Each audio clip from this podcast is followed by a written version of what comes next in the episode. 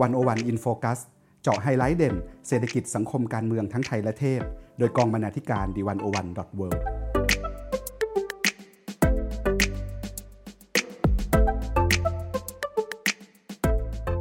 สวัสดีครับคุณผู้ฟัง สัปดาห์นี้ One O One In Focus ผมจะมาชวนคุณผู้ฟังสำรวจทางรอดของสื่อดิจิตอลกันครับ ผ่านบทเรียนของสถาบันสื่อที่อยู่คู่โลกมากกว่า 170 ปี อย่างนิวยอร์กไทมส์ ทำไมการที่สื่อต้องเป็นสื่อ และกลับคืนสู่มือประชาชนคือคำตอบ วันนี้ผมปกป้องจันวิทย์ดำเนินรายการครับ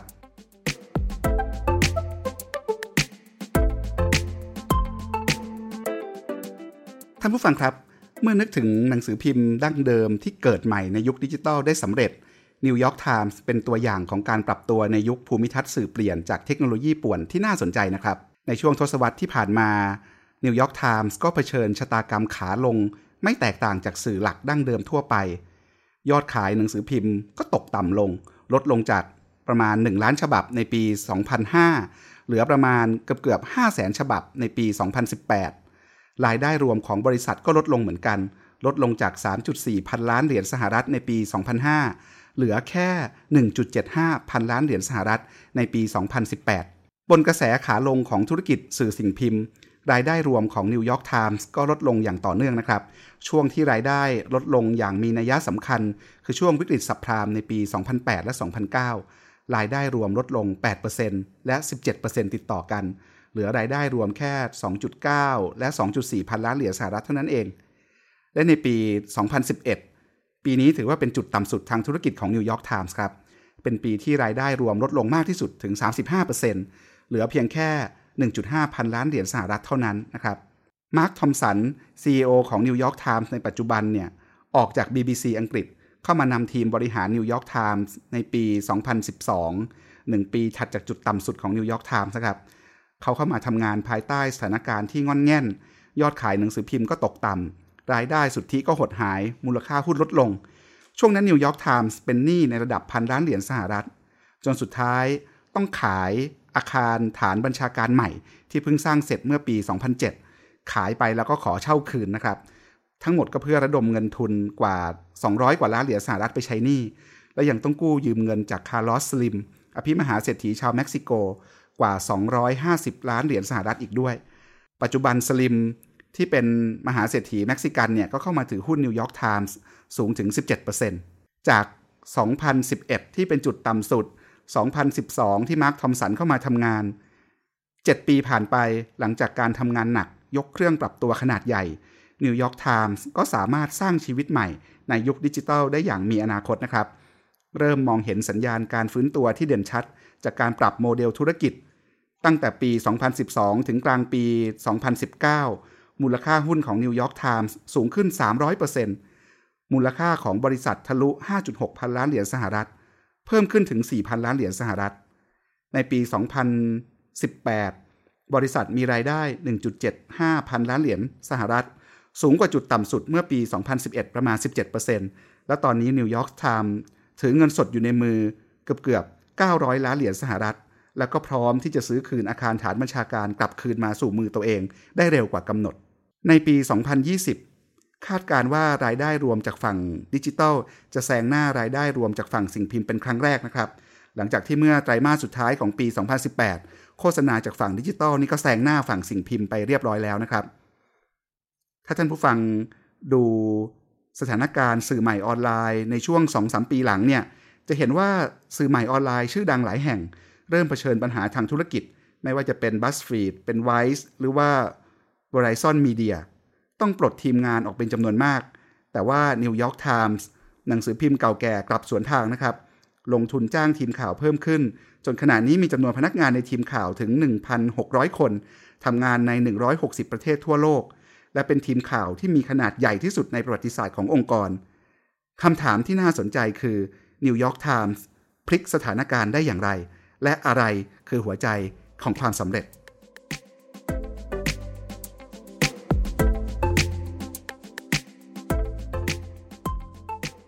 ผู้ฟังครับ เมื่อต้นปี 2019 มาร์คทอมสัน CEO ของ New York Times ประกาศปฏิบัติการแห่งอนาคตไว้ว่า เป้าหมายต่อไปของ New York Times คือการเพิ่มยอดสมาชิกให้ได้มากกว่า 10 ล้านคนภายในปี 2025 นั่นเป็นคำประกาศหลังจากผลประกอบการในปี 2018 ชี้ว่ารายได้จากฝั่งดิจิทัลทะลุ 709 ล้านเหรียญสหรัฐ คิดเป็น 40%ของรายได้ทั้งหมด ทั้งที่เมื่อปี 2015 เนี่ยรายได้ด้านดิจิทัลอยู่ที่ 400 ล้านเหรียญสหรัฐเท่านั้นเอง แล้วตอนนั้นเนี่ยแค่ 25%ของรายได้ทั้งหมดเท่านั้นนะครับ ฝันของทอมสันที่เคยวาดไว้เมื่อปี 2015 ว่าจะสร้างรายได้ด้านดิจิทัลให้เพิ่มขึ้นเป็น 2 เท่า ภายในปี 2020 เนี่ยดูเหมือนจะมาถึงเร็วกว่ากำหนดนะครับ แต่สิ่งที่น่าสนใจยิ่งกว่าการเติบโตของมูลค่ารายได้ฝั่งดิจิทัลที่สูงขึ้นจาก 25%เป็น 40%จาก 400 ล้านเหรียญสหรัฐเป็น 700 กว่าล้านเหรียญสหรัฐแล้วเนี่ย สิ่งที่น่าสนใจกว่าคือโครงสร้างรายได้ของนิวยอร์กไทมส์ครับ ทุกวันนี้แหล่งรายได้หลักของนิวยอร์กไทมส์ไม่ใช่การโฆษณาอีกต่อไปแล้วนะครับ แต่มาจากระบบบอกรับสมาชิก ซึ่งล่าสุดรายได้จากระบบสมาชิกสูงกว่ารายได้จากการโฆษณาอย่างขาดลอย ในระดับ 60%ต่อ 30%ของรายได้ทั้งหมด ต่างจากที่เมื่อปี 2011 ซึ่งเป็นจุดนับหนึ่งของระบบสมาชิกออนไลน์แบบจ่ายเงินเนี่ย สมัยนั้นรายได้จากโฆษณายังสูง ครึ่งหนึ่งของรายได้ทั้งหมด แล้วถ้าเกิดเรานับย้อนไปไกลถึงปี 2000 เนี่ยนิวยอร์กไทมส์เคยพึ่งรายได้จากการโฆษณามากกว่า 70%ทีเดียว เราจะเห็นนะครับ รายได้จากโฆษณาของนิวยอร์กไทมส์ลดจาก 70%ในปี 2000 เหลือ 50%ในปี 2011 จนตอนนี้เหลืออยู่แค่ประมาณ 30%ของรายได้ทั้งหมดเท่านั้น แต่รายได้ส่วนใหญ่มาจากระบบบอกรับสมาชิกที่มีการเก็บเงินค่าสมาชิก โมเดลธุรกิจของนิวยอร์กไทมส์เปลี่ยนจากการแสวงหารายได้จากโฆษณาสูงสุด มาเป็นการแสวงหาสมาชิกให้มากที่สุด โจทย์สำคัญของเขาคือทำอย่างไร ให้ผู้อ่านรู้สึกว่านิวยอร์กไทมส์เป็นส่วนหนึ่งของชีวิต ต้องอ่านและอยากกลับมาอ่านเสมอ จนถึงกับยอมเสียเวลาอ่านและยอมเสียเงินจ่ายค่าสมาชิก จากข้อมูลล่าสุดนะสิ้นไตรมาสที่ 3 ปี 2019 ผู้อ่านในระบบสมาชิกของนิวยอร์กไทมส์มีจำนวนทั้งสิ้นเกือบเกือบ5ล้านคน โดยกว่า 4 ล้านคนเป็นสมาชิกฝั่งดิจิตอลนะครับ ถ้านับไปตอนเมื่อปี 2011 ที่ทำระบบสมาชิกดิจิตอลครั้งแรกเนี่ยสมาชิกมีอยู่แค่ 400,000 คนเท่านั้นเองนะครับ จาก 2011 มาจนถึงปีที่แล้ว 2019 เนี่ย จาก 400,000 คนมาเป็น 5 ล้านคนไปแล้วนะครับ ส่วนที่เหลือเนี่ยนะครับ เป็นสมาชิกฝั่งสิ่งพิมพ์นะครับ ในกลุ่มสมาชิกดิจิตอลเนี่ยมีผู้อ่านจากทั่วโลกนอกอเมริกา 500,000 คน ส่วนมากมาจากอังกฤษ แคนาดา ออสเตรเลีย เป้าหมายในปี 2025 ก็คือต้องมีสมาชิกนอกสหรัฐจำนวน 2 ล้านคน จากจำนวนเป้าหมายสมาชิกที่ตั้งเป้าไว้ว่าต้องถึง 10 ล้านคนให้ได้ ในขณะที่ถ้าเรามาดูรายได้จากโฆษณานะครับ เราจะเห็นว่ารายได้จากโฆษณาฝั่งสิ่งพิมพ์เนี่ยตกลงอย่างต่อเนื่องทุกปี ส่วนรายได้จากโฆษณาฝั่งดิจิตอลก็ขึ้นขึ้นลงลงแบบเอาแน่เอานอนไม่ได้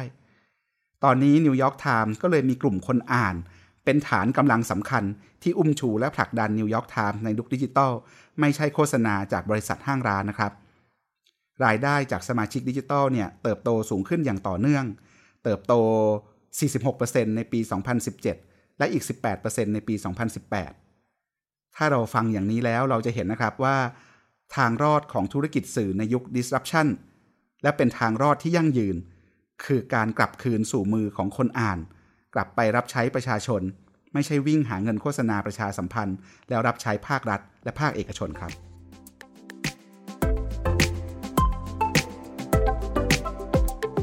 ท่านผู้ฟังครับในงาน CNBC Evolve เมื่อเดือนมิถุนายน 2019 มาร์คทอมสัน CEO ของ New York Times ตอบโจทย์ทางรอดของสื่อในยุคเปลี่ยนผ่านว่า อนาคตของสื่อคือการทำงานสื่อให้มากขึ้น จากนั้นก็หาหนทางฉลาดฉลาดนำผลงานคุณภาพออกสู่เบื้องหน้าประชาชน แล้วขอให้พวกเขาเหล่านั้นช่วยจ่ายเงินสนับสนุนต่อไป นี่คือแก่นวิชาสู้ศึก disruption ของ New York Times ตลอดช่วง 7 ปีที่ผ่านมา สรุปง่ายๆ สั้นๆ แบบนั้นนะครับ สื่อต้องเป็นสื่อให้มากขึ้น ไม่ใช่เป็นสื่อน้อยลง แล้วก็นำสื่อคุณภาพออกสู่สายตาประชาชน แล้วให้พวกเขาสนับสนุนนะครับ เมื่อสัญญาชี้ชัดนะครับว่าวิธีการทำงานแบบเดิม ด้วยคนแบบเดิม ภายใต้โครงสร้างองค์กรแบบเดิม ไปไม่รอดอีกแล้วในภูมิทัศน์สื่อใหม่ ทางเลือกเดียวที่เหลืออยู่คือการปรับเปลี่ยนตัวเองสมัย และนี่คือโจทย์ของ New York Times นะครับ เมื่อต้นปี 2017 เนี่ยผู้บริหาร New York Times ตั้งคณะทำงานขึ้นมาชุดหนึ่ง เรียกว่า 2020 Group นะครับ ประกอบด้วยทั้งบรรณาธิการนักข่าว คอลัมนิสต์กราฟิก และโปรแกรมเมอร์ของ New York Times รวม 7 คน ภารกิจหลักของ 2020 Group เนี่ย คือการจัดทำรายงานพิเศษ ว่าด้วยเส้นทางสู่อนาคตนะครับ ว่า New York Times ทั้งองค์คาพยพต้องปรับเปลี่ยนตัวเองใหม่อย่างไร บนเส้นทางใหม่ในอนาคต ภายใต้ภูมิทัศน์สื่อใหม่ 2020 Group เนี่ย ใช้เวลาศึกษา 1 ปีเต็ม ศึกษาวิจัยผลงานสื่อเก่าๆ ของ New York Times เอง ศึกษาสภาพแวดล้อมของอุตสาหกรรมสื่อในยุคดิจิทัล รวมทั้งไปตั้งวงคุยกับคณะผู้บริหาร กับกองบรรณาธิการในตำแหน่งต่างๆ รวมถึงคนทำงานในอุตสาหกรรมสื่อทั้งภายในและภายนอกองค์กร แล้วก็สำรวจพฤติกรรมของผู้บริโภคสื่อด้วย แล้วสุดท้ายผลสรุปของรายงาน ก็ยืนยันว่ายุทธศาสตร์หลักของ New York Times เนี่ยนะครับมาถูกทาง นั่นคือโมเดลธุรกิจสื่อแห่งอนาคต คือผู้อ่านต้องมาก่อน ต้องเป็น subscription first business นะครับ นี่คือผลสรุปของรายงานที่ชื่อว่า journalism that stand apart นะครับ ผู้อ่านที่สนใจก็สามารถดาวน์โหลดได้นะครับในลิงก์ด้านล่างนี้นะครับ โจทย์หลักที่ 2020 Group บอกก็คือว่าทำอย่างไรให้ New York Times เนี่ยเป็นจุดหมายปลายทางของผู้อ่านให้ได้ New York Times จะรักษาฐานคนอ่านเดิมไว้ได้อย่างไร จะขยายฐานกลุ่มผู้อ่านรุ่นใหม่และกลุ่มใหม่ได้อย่างไร จะสร้างการมีส่วนร่วมของคนอ่านให้ลึกและกว้างขึ้นได้อย่างไร แล้วจะทำสื่ออย่างไรให้คนอ่านทั่วโลกหลายล้านคนยอมควักกระเป๋าจ่ายเงินค่าสมาชิก ในยุคที่เต็มไปด้วยสื่ออ่านฟรี แล้วคำตอบของ New York Times ก็คือ ต้องทำสื่อที่มีคุณภาพยอดเยี่ยม เป็นสื่อที่หาอ่านที่ไหนไม่ได้ เป็นสื่อที่น่าเชื่อถือ เป็นสื่อที่เป็นแหล่งอ้างอิง และเป็นสื่อที่เป็นแผนที่สำรวจโลก เป็นสื่อที่สดใหม่ เป็นต้นแบบไม่ซ้ำทางใคร เป็นสื่อที่เล่าเรื่องลึกจากผู้เชี่ยวชาญตัวจริง แต่ต้องมีสภาพติดดิน เข้าถึงคนวงกว้าง ด้วยการนำเสนออย่างสร้างสรรค์ และเป็นสื่อที่สร้างผลกระทบในสังคมสูง กล้าที่จะทำเรื่องสำคัญและมีความหมาย ตอบสนองความคาดหวังและความสนใจของคนอ่านได้อย่างเต็มที่ นี่คือทิศทางสื่อที่เป็นสื่อคุณภาพของนิวยอร์กไทมส์นะครับ ทุกอย่างต้องตั้งต้นด้วยคุณภาพของงานสื่อ ถ้าทำสื่อได้ยอดเยี่ยม คนก็อยากจะอ่าน คนที่อ่านก็ยินดีจะจ่าย แล้วสื่อก็จะอยู่รอดเอง ไม่ต้องพูดถึงว่าถ้ามีคนอ่านจำนวนมาก โฆษณาก็ยังจะต้องตามมาเองอีกนะครับ สื่อก็ยิ่งอยู่รอด ข้อเสนอที่สำคัญของ 2020 Group เนี่ย ก็คือในการปรับเปลี่ยนการทำสื่อ ในการปรับเปลี่ยนคนทำสื่อ และในการปรับเปลี่ยนรูปแบบวิธีการทำงานสื่อ เพื่อสร้างสื่อคุณภาพเพื่อตอบโจทย์คนอ่าน ทุกอย่างต้องเปลี่ยนหมดเลยครับ ต้องยกเครื่องใหม่ ต้องเปลี่ยนวิธีคิดใหม่หมดเลยนะครับ ตัวอย่างที่เป็นข้อเสนอของ 2020 Group ก็คือ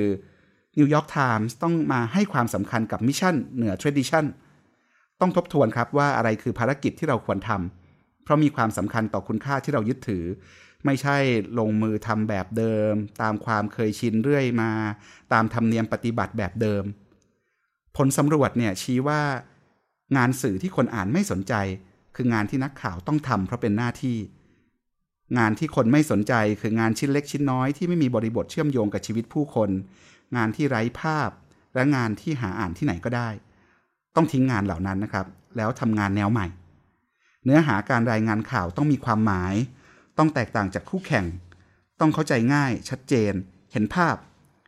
ใช้โอกาสจากวิชวลคิดถึงคนอ่าน แล้วใช้ทรัพยากรอย่างเหมาะสม ไม่สิ้นเปลืองไปกับการลงทุนลงแรงกับงานที่ไร้คนสนใจ และไม่มีศักยภาพในการดึงดูดคนอ่าน แต่พูดอย่างนี้ก็ต้องพร้อมลงทุนในงานสื่อที่สอดคล้องกับภารกิจหลักที่เป็นเรื่องใหญ่และสำคัญ รืองานที่มีคุณค่าสูงต่อสังคม แม้จะมีสัดส่วนคนอ่านไม่มากก็ตาม รายงานของ New York Times ชี้ว่า New York Times ต้องคิดใหม่ทำใหม่เรื่องวิธีการนำเสนอ ต้องให้ความสำคัญกับการเล่าเรื่องหรือ storytelling มากขึ้น ต้องใช้รูปแบบการเขียนอย่างสร้างสารรค์หรือ creative writing ในทางที่สอดรับกับเนื้อหาอย่างลงตัว ต้องมีการปรับการเล่าเรื่อง ด้วยการเติมสไตล์แบบคนดิจิทัลนะครับมากขึ้น ให้เข้ากับรูปแบบงานสื่อมาตรฐาน เพื่อสร้างบรรยากาศการพูดคุยกับคนอ่านมากขึ้น ลดความเป็นทางการลง มีการเล่าเรื่องแบบสั้นกระชับมากขึ้นทำให้คนอ่านเข้าใจง่ายโดยทันที ตัวอย่างที่เด่นชัดในเรื่องนี้คือเซกชันการสรุปข่าวเด่นประจำวันหรือ briefing ที่ได้รับความนิยมอย่างสูงนะครับของ New York Times ในช่วงหลัง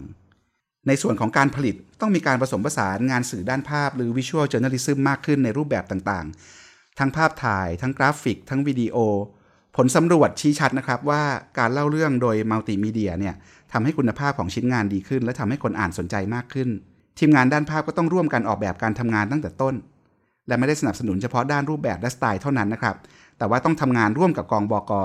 แลกเปลี่ยนด้านเนื้อหาด้วยนะครับ ในขณะที่นักข่าวสายเขียนก็ต้องมีความรู้ความเข้าใจ และมีทักษะด้านภาพมากขึ้น มองเห็นการใช้ประโยชน์จากภาพในการเล่าเรื่องมากขึ้น นั่นก็คือว่าต้องทำงานร่วมกันครับ ระหว่างทีมสื่อ ทีมผลิต แล้วก็ทีมเขียน แล้วแล้วก็กองบรรณาธิการนะครับ นอกจากนั้นนิวยอร์กไทมส์ยังสร้างทีมพิเศษมารับผิดชอบในประเด็นเฉพาะ ที่ทีมข่าวให้ความสำคัญสูง ที่เรียกว่า thematic team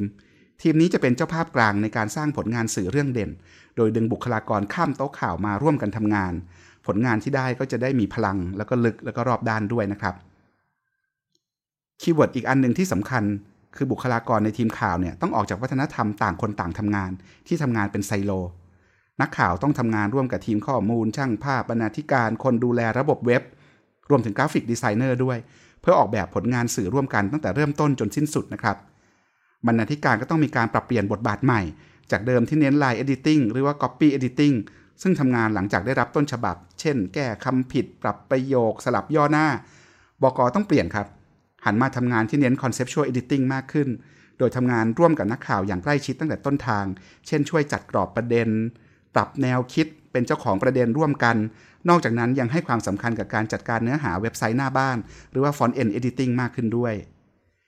ทีมสื่อกับทีมพัฒนาผลิตภัณฑ์หรือว่า Product Team ต้องทำงานร่วมกันมากขึ้นด้วย โดยเฉพาะการร่วมกันสร้างประสบการณ์ใหม่ในการอ่านการดูการฟัง ที่มีคุณภาพให้กับสมาชิก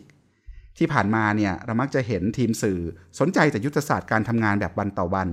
ส่วนทีมพัฒนาผลิตภัณฑ์ ก็สนใจแต่ยุทธศาสตร์การทำงานระยะยาว ไม่แมชกัน ทำงานกันไม่ลงตัว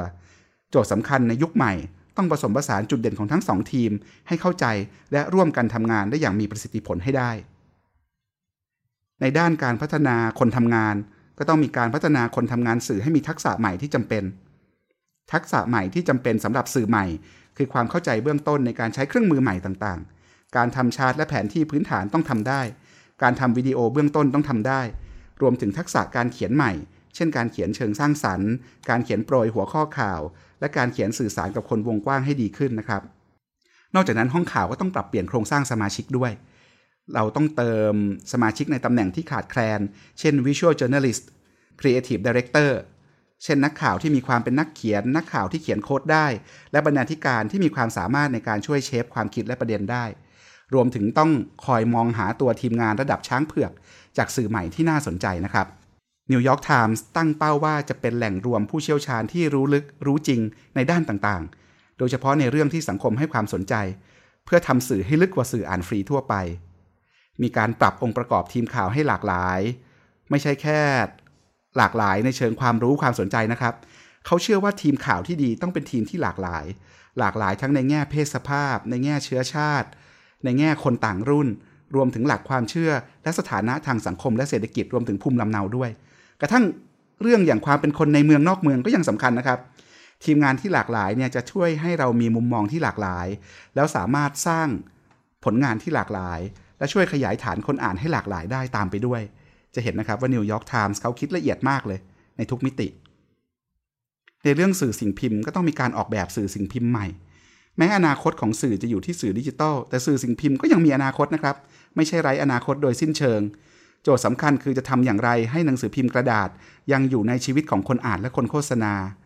จะออกแบบระบบการทำงานภายในองค์กรที่ไม่ให้การทำสื่อสิ่งพิมพ์ ฉุดรั้ง การทำงานสื่อในโลกดิจิทัลอย่างไร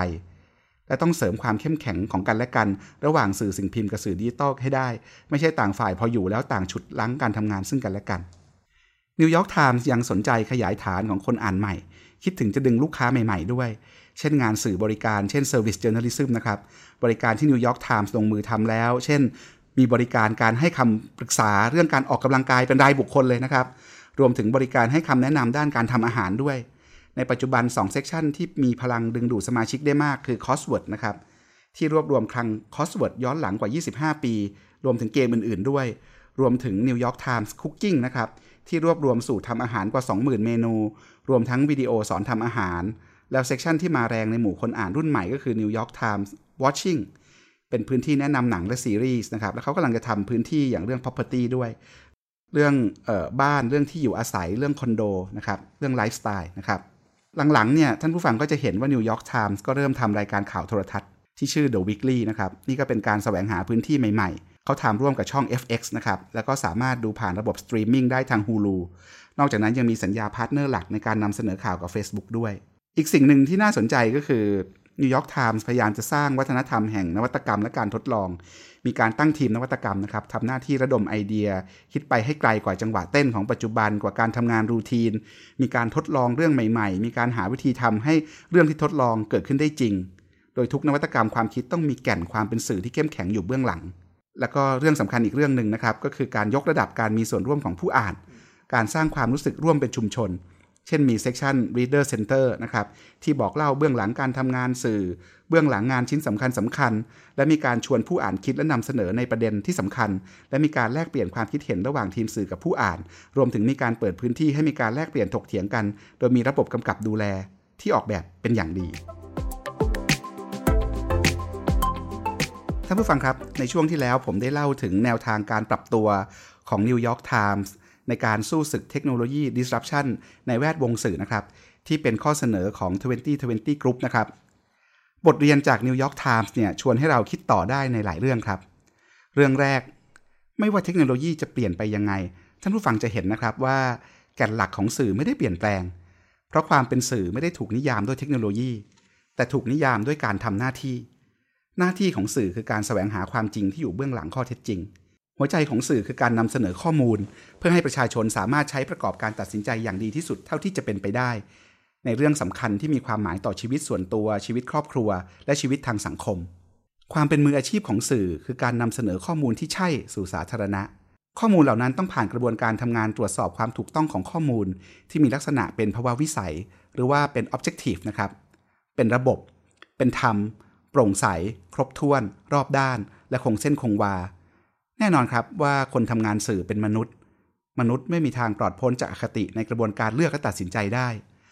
ดังนั้นประเด็นในเรื่องความเป็นกลางเนี่ยจึงไม่ได้อยู่ที่การคาดหวังว่า คนทำงานสื่อต้องเป็นกลาง ต้องปลอดพ้นจากการตัดสินคุณค่า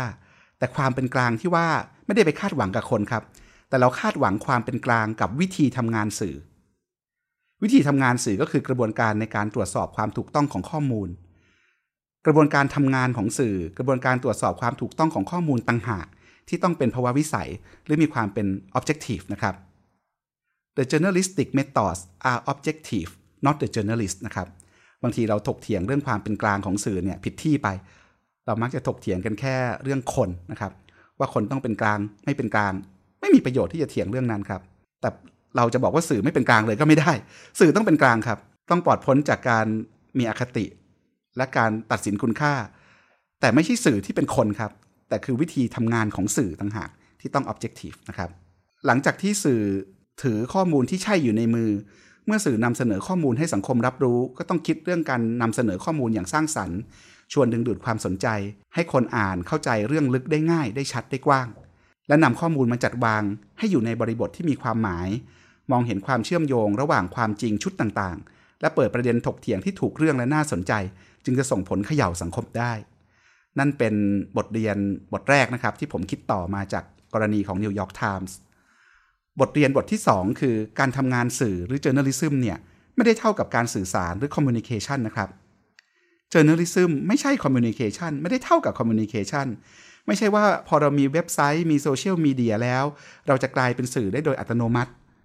มันขึ้นอยู่กับว่าเราใช้ช่องทางการสื่อสารนั้นไปทำอะไรทำอย่างไรด้วยวิธีการแบบไหน งานสื่ออย่างงานข่าวและงานสารคดีเนี่ยไม่ใช่งานโฆษณา ไม่ใช่งานประชาสัมพันธ์ ไม่ใช่ปรปกันด้าไม่ใช่การแต่งนิยายหรือนิทาน เส้นตรงนี้ต้องขีดให้ชัดนะครับ ถ้าสื่อขาดการทำงานแบบมืออาชีพ พร่องความเป็นอิสระ สื่อก็หมดความน่าเชื่อถือ ถึงสื่อจะอยู่รอดไปก็ไร้ความหมาย และอย่างที่บอกนะครับ อย่าคิดนะครับว่ามีเว็บไซต์แล้วจะเรียกตัวเองว่าเป็นสื่อได้ มันขึ้นอยู่กับว่าคุณทำงานอย่างไร คุณทำงานแบบสื่อที่เป็นมืออาชีพหรือไม่นะครับ บทเรียนที่ 3 คือ โมเดลการยึดคนอ่านเป็นฐานที่มั่นเป็นจุดศูนย์กลาง เป็นจุดหมายปลายทางแบบนิวยอร์กไทมส์เนี่ยมีความสำคัญอย่างไรต่อระบบนิเวศสื่อและต่อสังคมส่วนรวมท่านผู้ฟังครับ ถ้าชะตากรรมความอยู่รอดของสื่อ ผูกติดกับฐานคนอ่านเป็นสำคัญ สื่อก็ไม่สามารถทรยศคนอ่าน ไม่สามารถทิ้งประชาชนได้ ยิ่งฐานสนับสนุนจากคนอ่านกว้างใหญ่ ครอบคลุมทั่วทั้งสังคม สื่อก็ยิ่งต้องปกป้องประโยชน์สาธารณะ มากกว่าการมุ่งเอาใจผู้มีอำนาจทางการเมือง และอำนาจทางเศรษฐกิจจำนวนหยิบมือเดียวเพื่อความอยู่รอด และยิ่งฐานคนอ่านมีความแตกต่างหลากหลาย สื่อก็ยิ่งต้องทำตัวและทำใจให้กว้าง มองเห็นหัวกลุ่มต่างๆ อย่างทั่วหน้า ให้ความเป็นธรรมและไม่ด่วนพิพากษาตัดสินในการรายงานข่าว รวมทั้งไม่สามารถจะละเลยกลุ่มเสียงข้างน้อย และกลุ่มคนที่สังคมมักมองไม่เห็นไปได้ ตรงกันข้ามครับ ถ้าสื่ออยู่รอดได้ด้วยแรงสนับสนุนจากผู้มีอำนาจทางการเมือง สื่อก็ยิ่งต้องรับใช้คนเหล่านั้น ยิ่งถ้ากลุ่มทุนเป็นฐานสนับสนุนหลัก สื่อก็ต้องเอาใจกลุ่มทุน และบ่อยครั้งเราก็จะเห็นนะครับ ว่าผลประโยชน์ของผู้มีอำนาจทางการเมือง ผู้มีอำนาจทางเศรษฐกิจ กับผลประโยชน์ของสาธารณะของสังคมส่วนรวมเนี่ยมักจะขัดแย้งกันไม่ได้ประสานไปด้วยกันเสมอไป นี่คือคุณค่าความหมายของสื่อที่รับผิดชอบต่อสังคม หรือว่า accountability journalism สื่อจะยืนเคียงข้างใครก็ขึ้นอยู่กับว่า เส้นทางความรับผิดชอบของสื่อ สัมพันธ์เชื่อมโยงกับตัวละครไหน และสัมพันธ์เชื่อมโยงอย่างไร สื่อฐานคนอ่านจะทำหน้าที่ตรวจสอบผู้มีอำนาจทางการเมือง ตรวจสอบชนชั้นนำและตรวจสอบกลุ่มทุนใหญ่ได้อย่างอิสระ ตรงไปตรงมา และมีประสิทธิภาพมากกว่าสื่อฐานรัฐ และสื่อฐานทุน นอกจากนั้นสื่อฐานคนอ่านยังมีศักยภาพในการทำหน้าที่คล้ายๆ กับผู้แทนประชาชนนอกสภาด้วยครับ ผู้แทนประชาชนนอกสภาอย่างสื่อ สามารถระดมการมีส่วนร่วมและปัญญารวมหมู่ หรือ collective wisdom ของประชาชนในการแสดงความคิดเห็น ในการวิพากษ์วิจารณ์ ในการตั้งคำถาม และในการเสนอคำตอบในประเด็นสาธารณะที่สำคัญ ได้อย่างกว้างขวางและหลากหลายอีกด้วย ทั้งหมดนี้คือพลังของสื่อฐานคนอ่าน ในการร่วมพัฒนาประชาธิปไตยในสังคม และในการยกระดับคุณภาพของวงการสื่อโดยรวม ท่านผู้ฟังครับ คุยกันมาทั้งหมด ทั้งรายการวันนี้ จะเห็นว่า ไม่ว่าจะเป็นสื่อใหม่หรือสื่อเก่า สื่อก็คือสื่อครับ และทางรอดของสื่อคือการปักหลักยืนตรงทำหน้าที่สื่อที่มีคุณภาพ ที่โดดเด่นแตกต่าง และเป็นสื่อที่เป็นมืออาชีพทำแบบนี้แล้วคนอ่านก็จะไว้วางใจ และจะมอบพลังสนับสนุนพวกสื่อเอง ยิ่งเผชิญมรสุม สื่อยิ่งต้องเป็นสื่อให้มากขึ้น ไม่ใช่น้อยลง ยิ่งต้องฝ่าวิกฤต สื่อยิ่งต้องกลับคืนสู่มือประชาชน ไม่ใช่จะเป็นสื่อที่เอาตัวรอดด้วยวิธีมักง่าย แข่งกันลงต่ำลงสู่หุบเหวแห่งความเสื่อม เปลี่ยนการทำงานจากสื่อไปทำงานโฆษณาประชาสัมพันธ์ เปลี่ยนจากการรับผิดชอบต่อคนอ่านหรือประชาชน ไปรับผิดชอบต่อผู้มีอำนาจ ทางเศรษฐกิจและการเมือง จะว่าไปแล้วเทคโนโลยีดิจิตอลอย่างอินเทอร์เน็ตเนี่ยไม่ได้ฆ่าสื่อนะครับ แต่ฆ่าสื่อที่สมควรตาย แล้วฆาตกรจริง ๆ แล้วก็ไม่ใช่ใครอื่นครับ ตัวสื่อเองนั่นแหละครับ สวัสดีครับ